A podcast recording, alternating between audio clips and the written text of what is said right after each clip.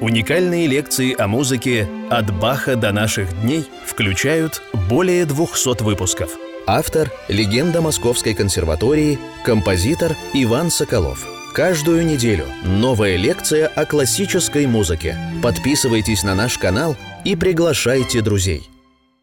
Дорогие друзья, здравствуйте!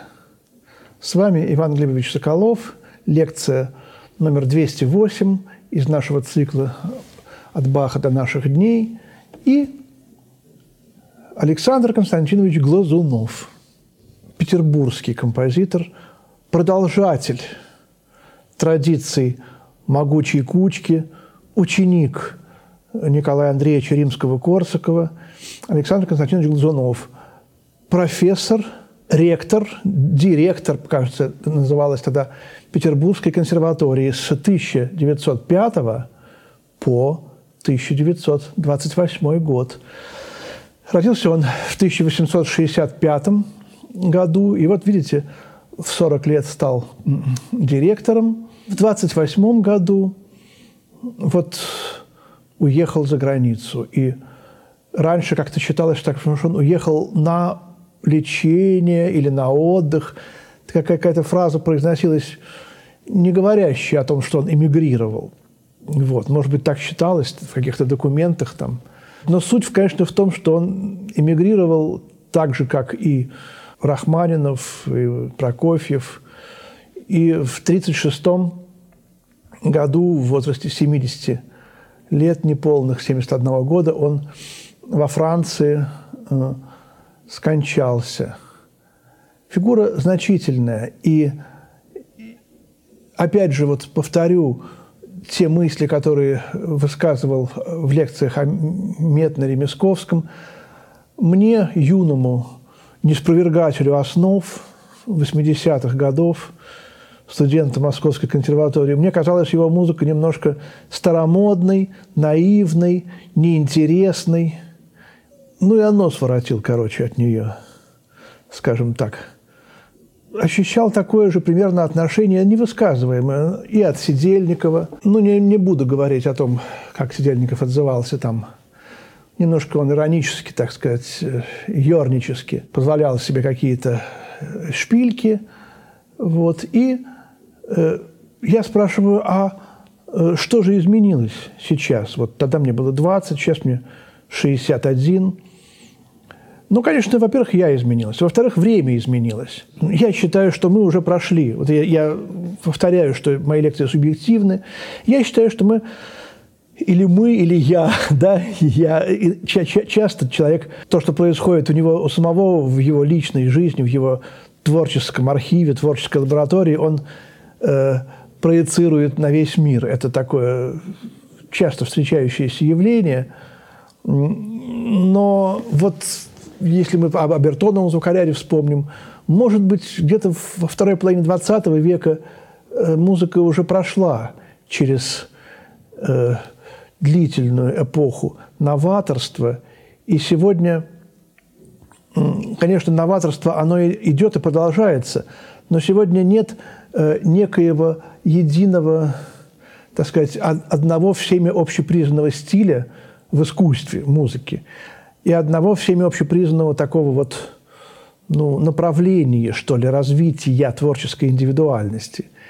И поэтому, если мы посмотрим на Глазунова с точки зрения, ну, ну, скажем, Стравинского, я не знаю, какие у них были отношения, но подозреваю, что никаких. Любопытно было бы узнать у самых, так сказать, вот, биографов, знатоков. Вот, например, в диалогах Стравинского я, честно, ничего не помню. Хотя там есть о самых разных композиторах. Вот они жили в одном городе, в Петербурге, и оба были учениками римского Корсакова. Хотя самая ранняя первая симфония Стравинского, ми бемоль мажор 905 года, она еще написана в традициях кучкистов, и явно еще, так сказать, э, он в ней выступает как преданный ученик римского Корсакова. И, соответственно, и Глазунова. Второе отношение к Глазунову как к великому патриотическому композитору, э, такому, в общем, ну, сохранителю традиций, оно тоже существует. И э, сейчас, мне кажется, нужно э, воздать должное вот э, обоим э, сторонам и вообще смотреть на самое лучшее в творчестве Глазунова. Я вспоминаю, например,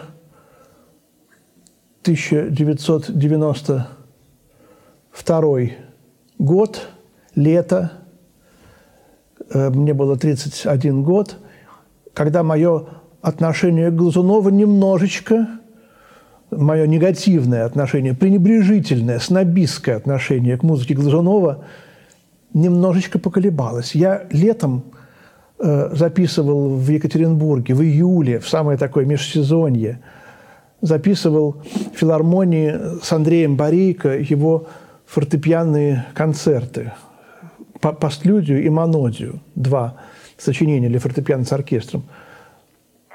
Мы жили с Сильвестром в одной гостинице, общались, и когда мы возвращались с записи, он в захлеб, он очень открытый, э, восторженный, пламенно любящий музыку человек, и он рассказывал мне, как он постоянно захлеб беспрерывно слушает симфонии Глазунова. И восторгался ими просто беспрерывно. И вот тут я немножко стал думать, вот независимое мнение.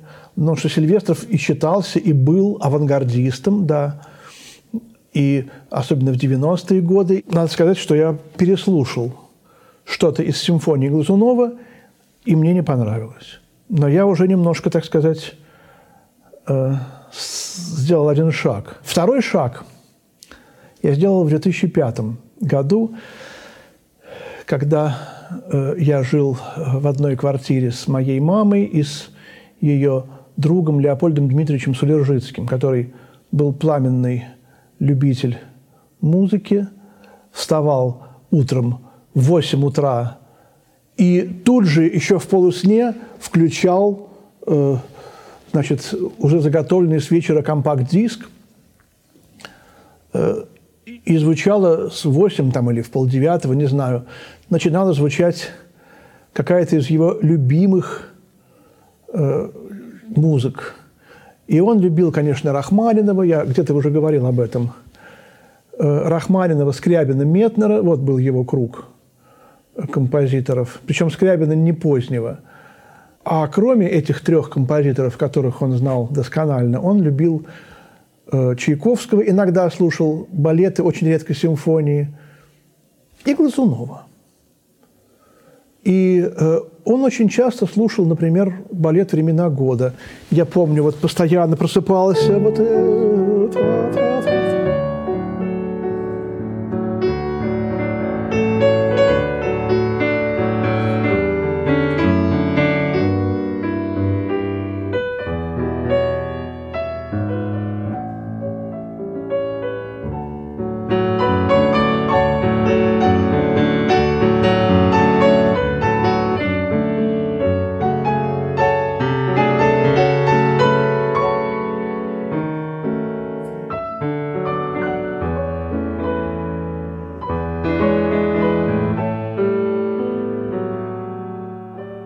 вот такое вот меня пробуждало. И я думал, Господи, какая же благодать в этом во всем. Э, и он очень любил Светланова, с которым он учился вместе в ЦМШ. Он закончил ЦМШ и учился в одном классе с Евгением Федоровичем Светлановым.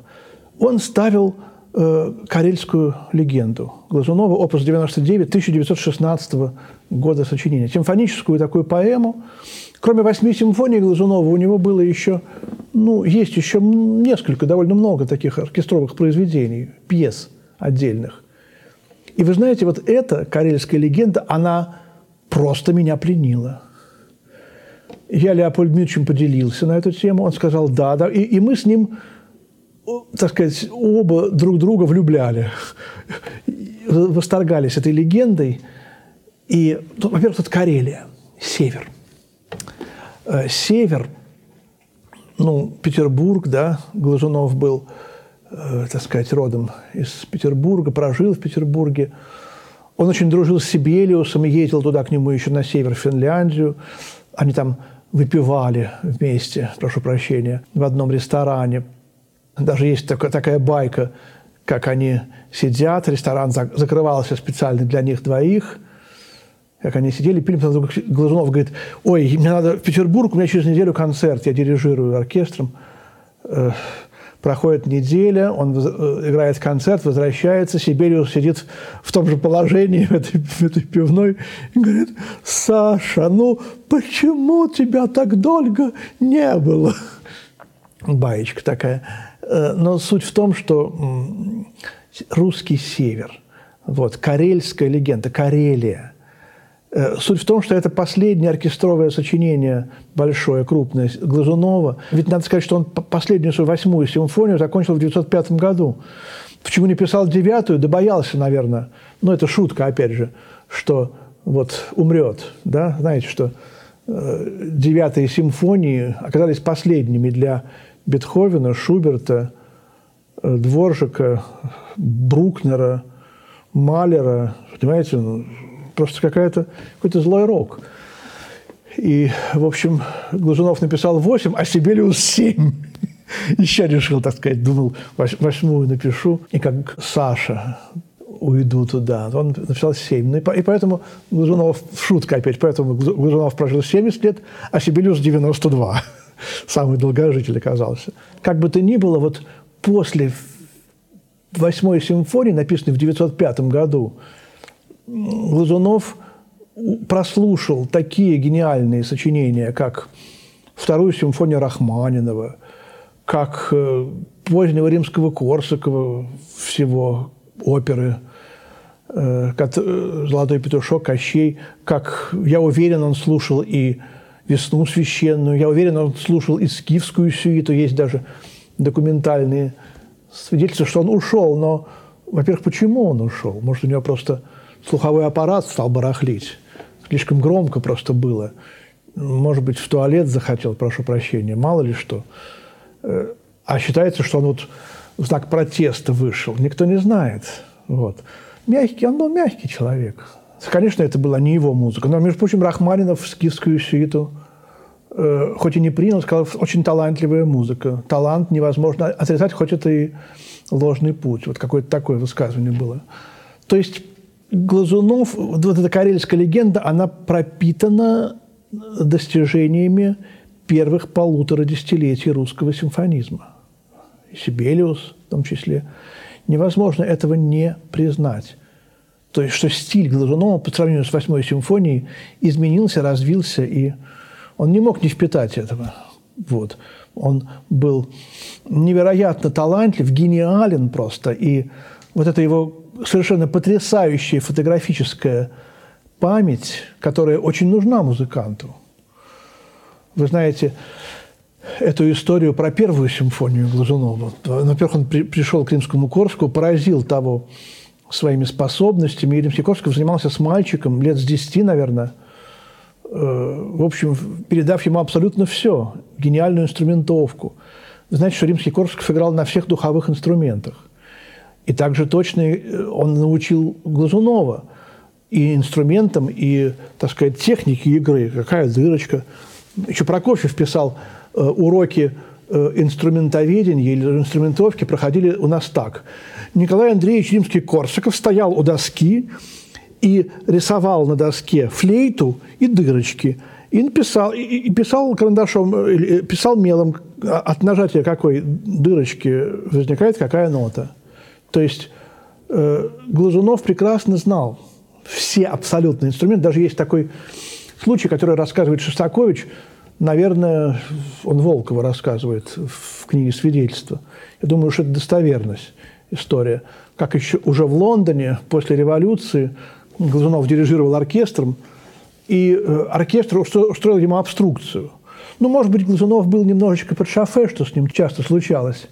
И э, какой-то волторнист в конце концов сказал, ну, если оркестр устраивает обструкцию, то они заражаются друг от друга. И, в общем, прекрасные люди превращаются в некую такую агрессивную волну негатива, которая идет на бедного дирижера. И если у него нет силы воли, и если он не умеет рассказывать анекдоты, которые против, против него самого направлены, есть такие специальные анекдоты против дирижеров. Когда он чувствует, что такое, он расскажет против себя анекдот, все смеются, эта волна гасится мгновенно. И, видимо, Глазунов, он еще английского наверняка не знал. Э, какой-то там волторнист говорит, я, я, это, эта нота, которую вы тут написали, мне она вообще не играется на волторне. Тут терпение Глазунова лопнуло, он сошел со своего, со своего возвышения, подошел к волторнисту, взял у него волторну, пристроился, и через минутку эта нота прозвучала. Волторнист покраснел, оркестр захло, зааплодировал, и, в общем, мир был восстановлен. На всех оркестровых инструментах Глазунов мог сыграть, потому что его научил римский Корсаков.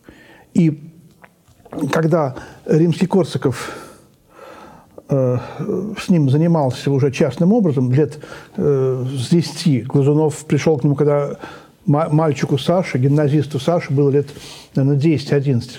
Римский Корсаков пишет в своей книге «Летопись моей музыкальной жизни» об этой встрече судьбоносной, о том, как они полюбили друг друга, как э, римский Корсаков просто все ему передавал, все знания.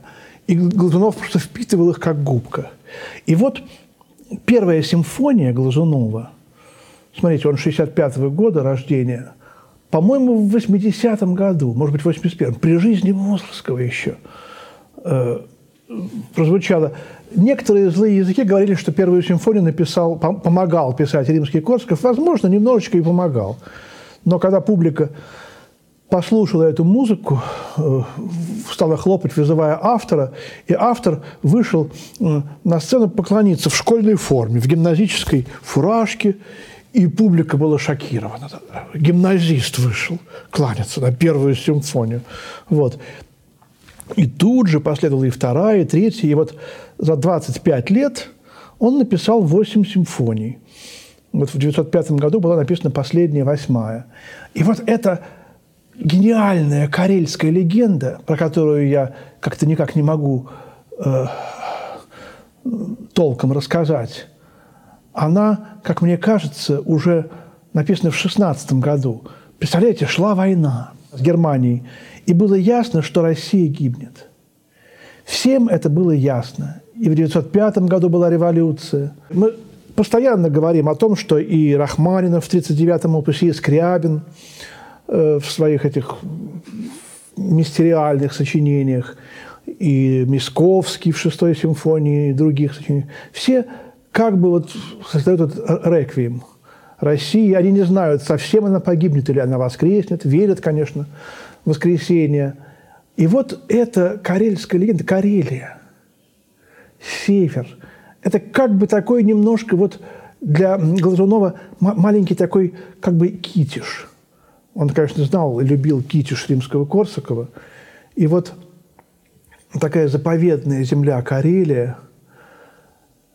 И больше всего меня в этой карельской легенде поража, поражает, поражало окончание. Вот симфоническое произведение для большого оркестра заканчивается либо на форте, либо каким-то растворением таким могучим, мощным, чтобы и басы были. А здесь все куда-то улетает, и, вы знаете, остается соло, один маленький кларнетик. И он играет. Кукушечка. Все сидят, представляете, дирижер. Пауза. Еще раз.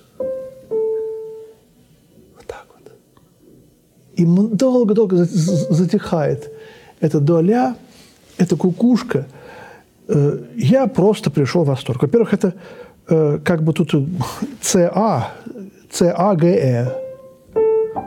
Это кейдж. Кукушка э, подкладывает яйца в гнезда другой птицы. Это символ потерянности, да? Кукушкины дети, кукушкины гнезда. Во-вторых, десятая соната Скрябина которая уже была написана в 13 году, тоже начинается с кукушки. И тоже это как бы реквием. Тут очень много каких-то смыслов в этом гениальнейшем окончании карельской легенды. Причем мы слушали со Светлановым. Вот именно он это гениально играет. Вот. Э, я потом другие записи слушал, э, и все-таки, так сказать, предпочитаю именно эту. какой-то реквием э, России написал Глазунов, а все, все остальное у него очень хорошо и очень прекрасно. Он, э, значит, начал с каких-то таких вот произведений, в которых очень явственно слышна традиция могучей кучки, особенно римского Корсакова, немножко Бородина. Я рассказывал в лекции о Бородине, как он по памяти записал его третью симфонию. И, в общем, третья симфония Бородина, там неизвестно, сколько процентов от Бородина, а сколько процентов от, от Глазунова. Вот такая вот история тоже. Вот можете послушать ту лекцию, где тоже я цитирую Шостаковича, как он спрашивал Глазунова, кто написал третью симфонию Бородина, вы или Бородин. Вот. Но как бы то ни было, потом Глазунов расширяет свою стилистическую палитру, он э, включает в круг своих образов э, музыку Листа, Шопена. Э, он был, кстати, знаком с Листом, Лист оценил его дарование. Очень высоко ценил дарование Глазунова Петр Ильич Чайковский. Есть письма э, Чайковского к Глазунову. И Глазунов пишет, а я-то не сохранял эти письма, я не ценил этой дружбы. Когда Чайковский умер, Глазунова было всего 28 э, лет. Просто с Петром Ильичем все жаждали быть знакомыми, а он был очень открытым, дружелюбным человеком. И надо сказать, что музыка Глазунова, она вот такая была, в Википедии написано «соединение лирика э, эпического и лирика драматического» дарования. Немножко такие вот штампы, но все равно это очень правильно в сущности, потому что лирика, вот эта вот лирика Глазунова, он был спокойным и уравновешенным. Все, все его сочинения, вот как, например, этот вальс, который я наиграл из времен года, все это такое немножко тихое, мирное и уравновешенное, умиротворенное. А эпика и драматизм – это два более таких, ну, ну контрастных к лирике, но более таких мира, два э, близких друг к другу. И в симфониях очень большая эпичность, которая идет, конечно, от кучкистов, от римского Корсакова и от Бородина, в первую очередь. А драматизм от Чайковского. Вот такая вот у него. Потому что он понимал, что надо могучую, традицию могучей кучки развивать с помощью расширения, впитывания в себя того, что в русскую музыку внес Чайковский. Например, шестая симфония, трагическая, тоже у него, явно с э, оглядкой на шестую симфонию Чайковского написано. Вот, номер шесть э, Глазуновым, так сказать, учтен. Потом пасторальные у него есть тоже, э, как у Бетховена. Пасторальность э, вообще характерное для Глазунова качество. Фортепианная идиллия у него есть. Ну, а если мы к фортепианной музыке Глазунова обратимся все-таки, поскольку вот я пианист, э, то, конечно, тут тоже немножко... У него есть два фортепианных концерта, э, и, конечно, мне всегда немножко жалко. Много фортепианной музыки, но кроме исламея никто ничего не играет очень редко найдешь запись фортепианных сонат Балакирева, его мелких пьес. Вот две сонаты фортепианные Глазунова, э, дореволюционные. Вот, э, например, вот первая соната «Си бемоль минор» э, с такой красивой побочной партией.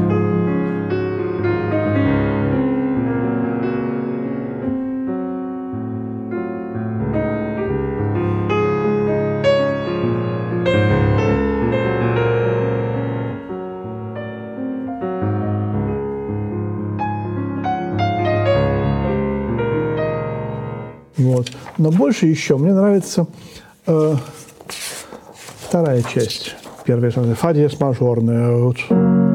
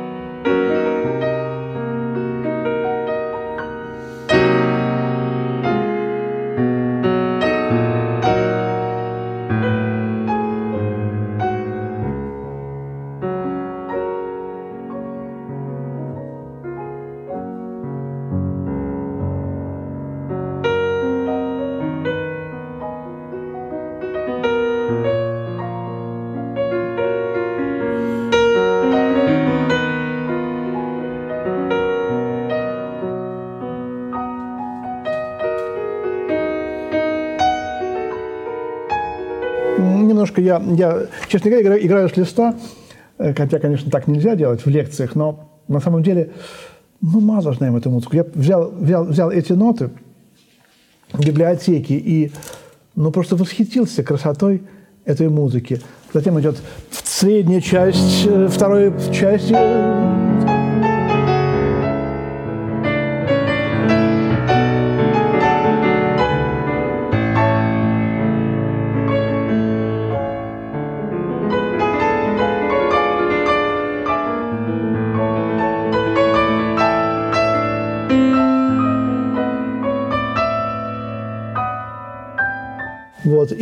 очень хороший переход к репризе, где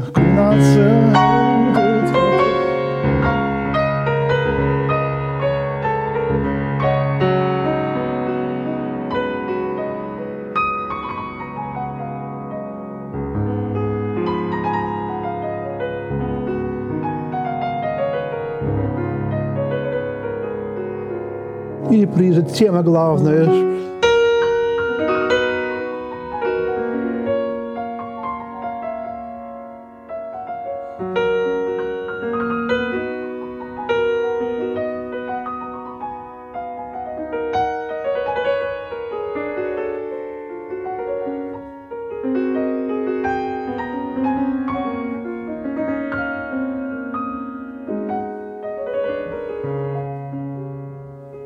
Такая, мы сразу видим светлый э, характер гения Глазунова. Говорили, когда я был маленький, мои тетушки говорили, глазу нов, а уху дик. Так о нем говорили. Но он не был уху дик, его музыка не была непривычна. К его музыке как-то сразу люди привыкли.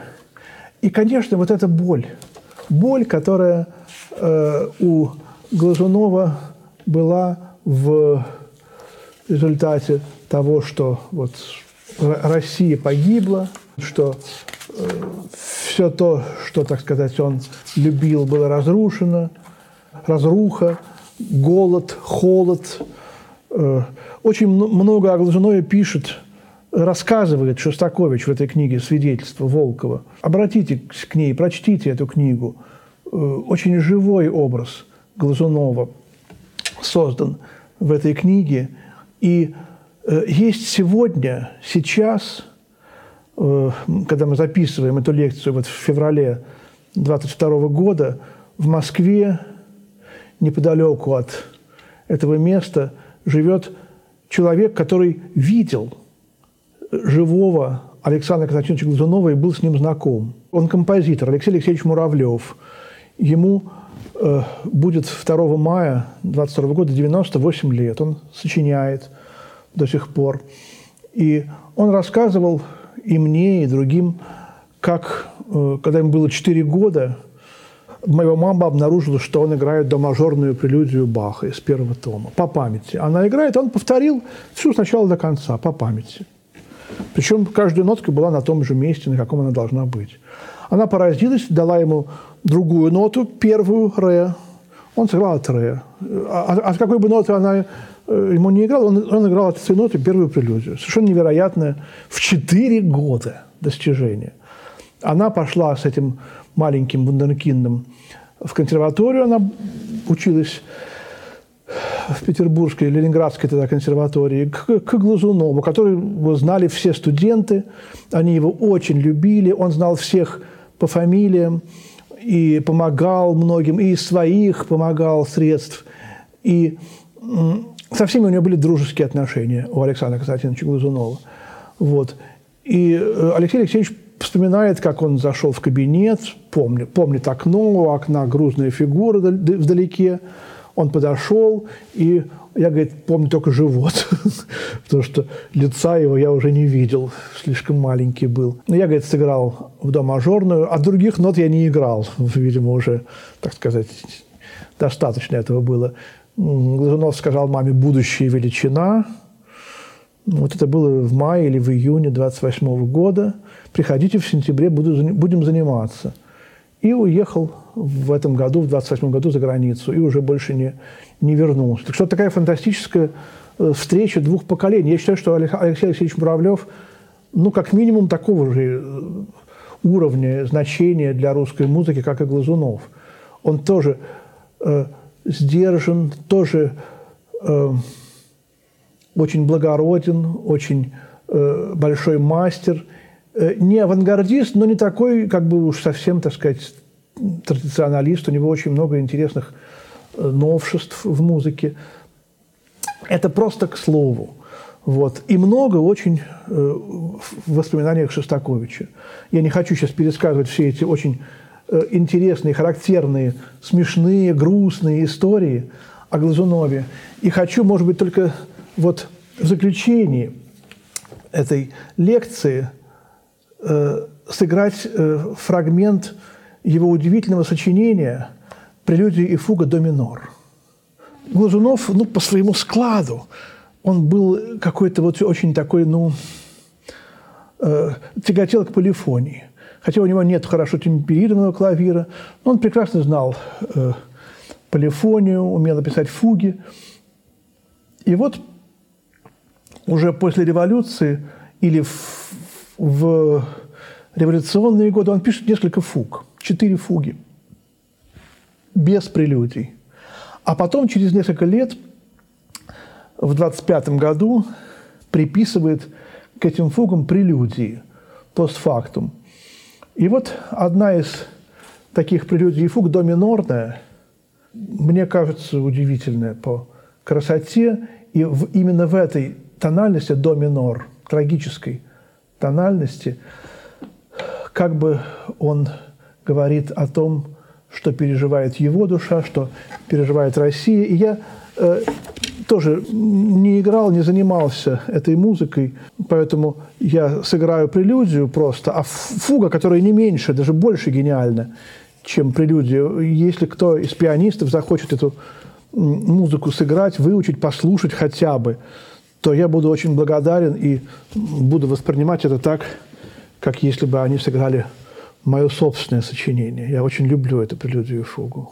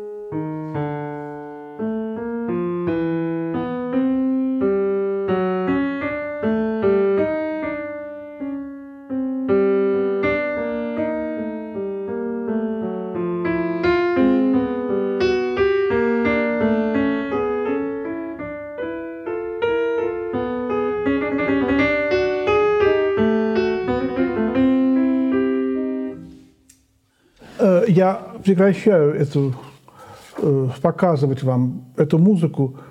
Такое, это нельзя назвать исполнением, но просто расскажу вам, что происходит потом. Вот это контраст между трагической эмоциональностью этой прелюдии.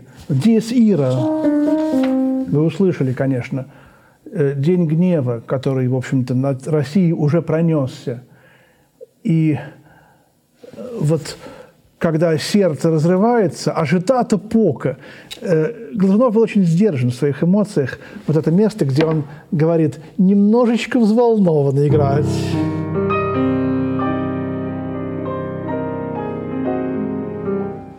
Вот, наверное, я пере, переусердствовал, но это, повторяю, что это чтение с листа, такое спонтанное мое размышление об этой пьесе.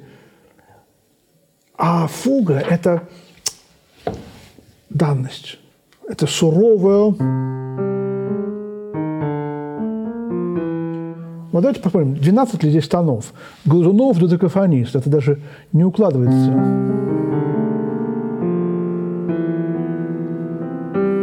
Конечно, 12.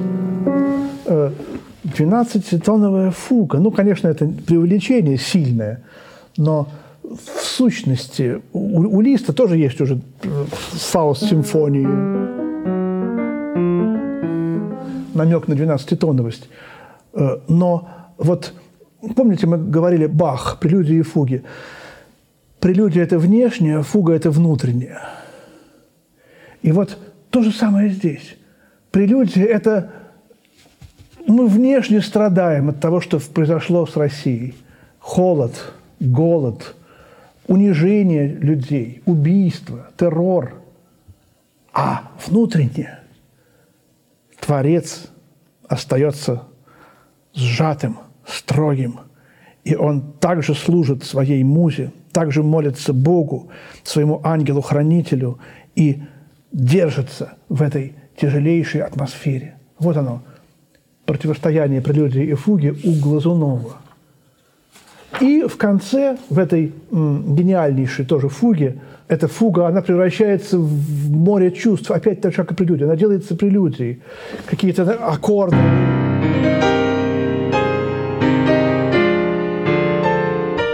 такие страстные. И, конечно, заканчивается органность. Вообще очень органное звучание. Вот такая гениальнейшая вещь. И, наверное, мы на этом ну, будем постепенно заканчивать нашу э, лекцию, хотя можно много сказать. В конце жизни во Франции Глазунов мало написал. Он писал только по заказу, э, несколько написал сочинений, за, которым, за которые ему действительно что-то платили, потому что жить ему было трудно. Помогал ему Рахманинов, так же точно, как и Рахманинов, мало написал музыки, несчастливы были ни тот, ни другой в сущности своей. Могли бы больше написать, но в России, конечно, не будем гадать, что бы с ними было бы, но, э, в общем, слава богу, что так произошло все с ними. Лазунов дожил до 70 лет. У него была жена, молодая жена. Он был холостяк, но вдруг в конце уже в 20-е годы, когда ему было уже почти 60 лет, все э, иронизировали, как он, как он своей мамой, мама говорила служанке, постирай детское белье, когда ему было уже 60 лет. И вдруг появляется молодая девушка из студенток, был брак. Не будем сейчас фантазировать о личной жизни Глазунова, потому что его музыка не располагает к этому, в отличие от музыки, например, Шостаковича, который весь пропитан. Вот. Глазунов сдержан, Глазунов олимпиец, Глазунов спокоен, Глазунов торжественен, и Глазунов поэтому загадочен. Спасибо, дорогие друзья. Всего доброго. До свидания.